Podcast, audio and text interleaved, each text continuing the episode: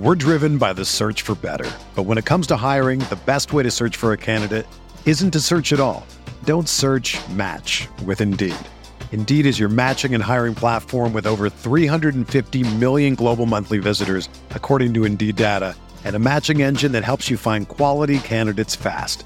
Ditch the busy work. Use Indeed for scheduling, screening, and messaging so you can connect with candidates faster. Leveraging over 140 million qualifications and preferences every day, Indeed's matching engine is constantly learning from your preferences, so the more you use Indeed, the better it gets. Join more than 3.5 million businesses worldwide that use Indeed to hire great talent fast. And listeners of this show will get a $75 sponsored job credit to get your jobs more visibility at Indeed.com slash BlueWire. Just go to Indeed.com slash BlueWire right now and support our show by saying that you heard about Indeed on this podcast. That's Indeed.com slash BlueWire. Terms and conditions apply. Need to hire? You need Indeed. Another day is here, and you're ready for it. What to wear? Check. Breakfast, lunch, and dinner? Check. Planning for what's next and how to save for it? That's where Bank of America can help. For your financial to-dos, Bank of America has experts ready to help get you closer to your goals. Get started at one of our local financial centers or 24-7 in our mobile banking app. Find a location near you at bankofamerica.com slash talk to us. What would you like the power to do? Mobile banking requires downloading the app and is only available for select devices. Message and data rates may apply. Bank of America and a member FDIC.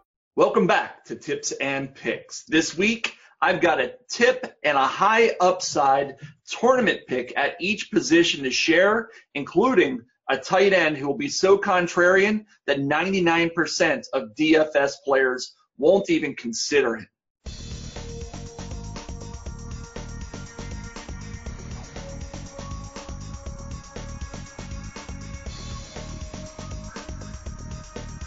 I'm football guy John Lee. I go by Tip and Pick across the daily fantasy industry, and this is a collaborative weekly segment called Tips and Picks, produced by RotoGrinders and hosted on both footballguys.com and rotogrinders.com. This week's tip, be the coach. At the beginning of the season, I told you to take it easy out of the gate because we don't yet know what we don't know. So as the season comes to a close, logic would suggest that we know what we need to know, right? Well, not so fast. On one end, we do know a lot more than we did to start the season. We know that the Rams and Chiefs are legit Super Bowl contenders, the Browns are an improving team, and the Raiders are just downright horrible. We also know that teams in the playoff hunt are going to continue putting their best foot forward to get into the postseason. For those teams, it's business as usual entering December. But for the teams whose playoff dreams for 2018 are over, we need to be the coach and put ourselves in the shoes of the head coach to level set expectations for player usage and resultant performance as the season winds to a close. The teams I'm talking about are not limited to division bottom dwellers either. I'm talking about the Packers with a new coaching staff, the Redskins with a third string quarterback, the Emmanuel Sanderless Broncos, and so forth. I'm talking about teams that need to assess their internal stock heading into the offseason. Give those teams a closer look as we progress through December because you'll find some hidden gems who will benefit from increased playing time and vice versa. Using the Broncos as an example, with Sanders out, the world will be looking at Courtland Sutton to get all the volume in a wide receiver one role. But I'm thinking that the rookie could struggle against wide receiver one like coverage schemes and the sharp play moving forward might be DaeSean Hamilton, a fourth round pick and Penn State product that the Broncos will want to pressure test for a starting wide receiver role moving into next season. This week, Sutton's projected at over 20% ownership, while Hamilton is sitting at only 5%, despite a better personnel matchup and 50% discount from Sutton. This is just one example, but pay attention to the details particularly at the level of player usage coming out of practices this month. Doing so could pay big dividends in DFS tournaments to wrap up your profitable season. So let's get to those picks. As you know, the goal here is to identify a few high upside tournament options who can help differentiate your GPP lineups on Sunday. First up is a quarterback who's doing everything necessary to rack up the W's in Baltimore. With Joe Flacco under center, The Ravens were 4 and 5 and averaging only 23 points per game. Since he was sidelined with a hip injury a month ago, the Ravens have found their groove with rookie Lamar Jackson, who's led the team to a 3 0 record as a starter with an average of 28 points per game. Flacco could return this weekend, but I suspect the Ravens will be conservative with him and give Jackson one more full time start against Kansas City. Assuming that happens, Lamar is a perfect GPP flyer against a Chiefs team that's allowing 28% more production to the quarterback position than league adjusted opponents, which happens to be the worst in the league. Meanwhile, Jackson ticks two boxes this week because the Chiefs are the league's worst ranked DVOA rush defense, and we've seen Lamar rush for 70 plus yards in all three of his starts. Adding into the allure is the likelihood that the Ravens play from behind for the first time with Jackson at quarterback. If Vegas is correct and the Chiefs jump ahead early, Jackson could be asked to put air under the ball for the first time in his NFL career. Thus, the combination of game script, opponent, and Lamar Jackson's general athleticism make him a compelling GPP option with double bonus upside on DraftKings scoring system. Next up is a running back who's projected to be low owned despite pounding the same opponent just a few weeks ago. Back in week 10, LeSean McCoy and the Bills traveled to the sunny side of New York State and trounced the Jets 41 to 10.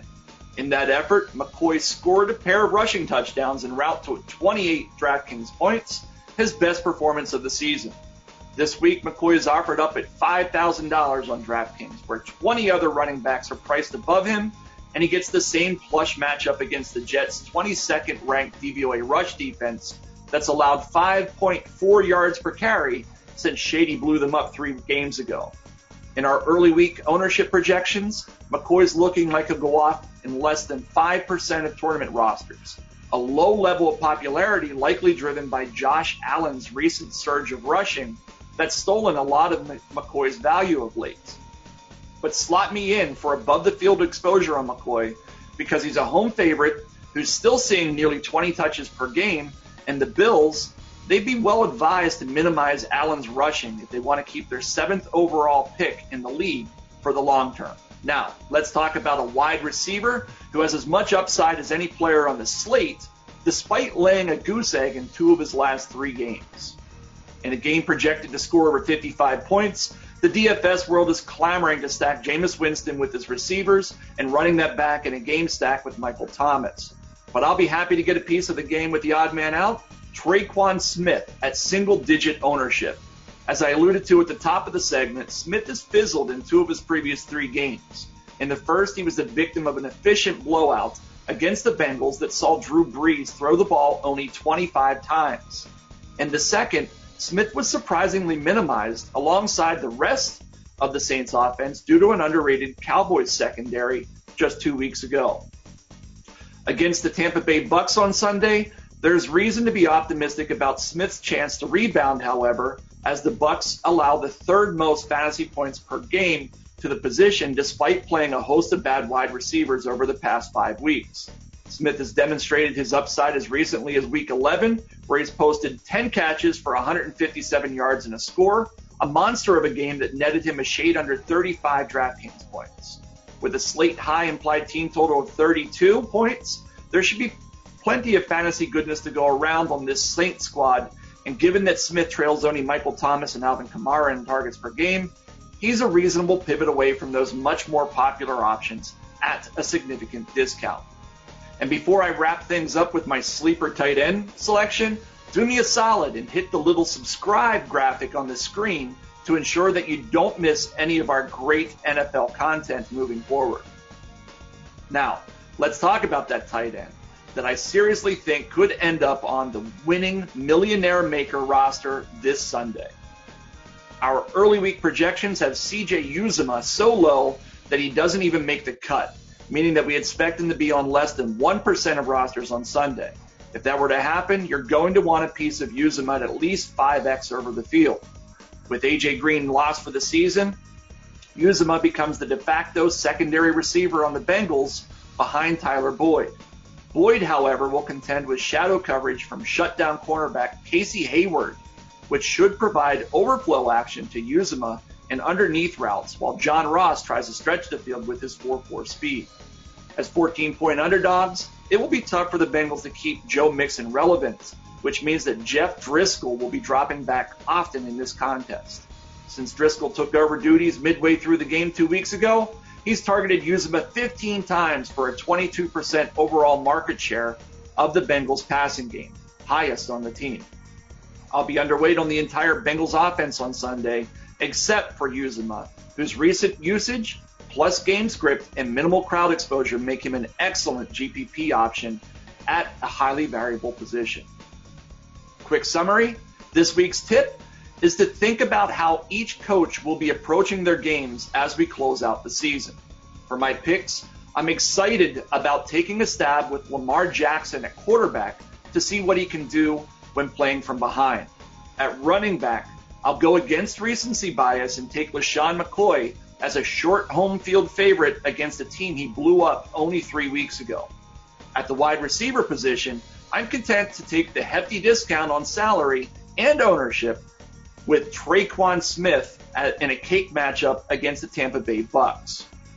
And lastly, I'll roll with CJ Uzomah as the only fantasy relevant Bengal in a game where both game script and personnel matchups favor his production at 1% ownership. And that'll do it for this week's edition of Tips and Picks. Let me know your most contrarian high upside play of the week in the comments section just down here. For my most complete and final thoughts on the entire NFL slate each and every week, check out my weekly feature on footballguys.com, also called Tips and Picks. You can follow me on Twitter at Tip and Pick, and every Sunday you can find me on RotoGrinders premium stream alongside Britt Devine and Justin Van Zuden, where we will give you our GPP final takes at 11:20 Eastern. Until then, remember, the harder you work, the luckier you get.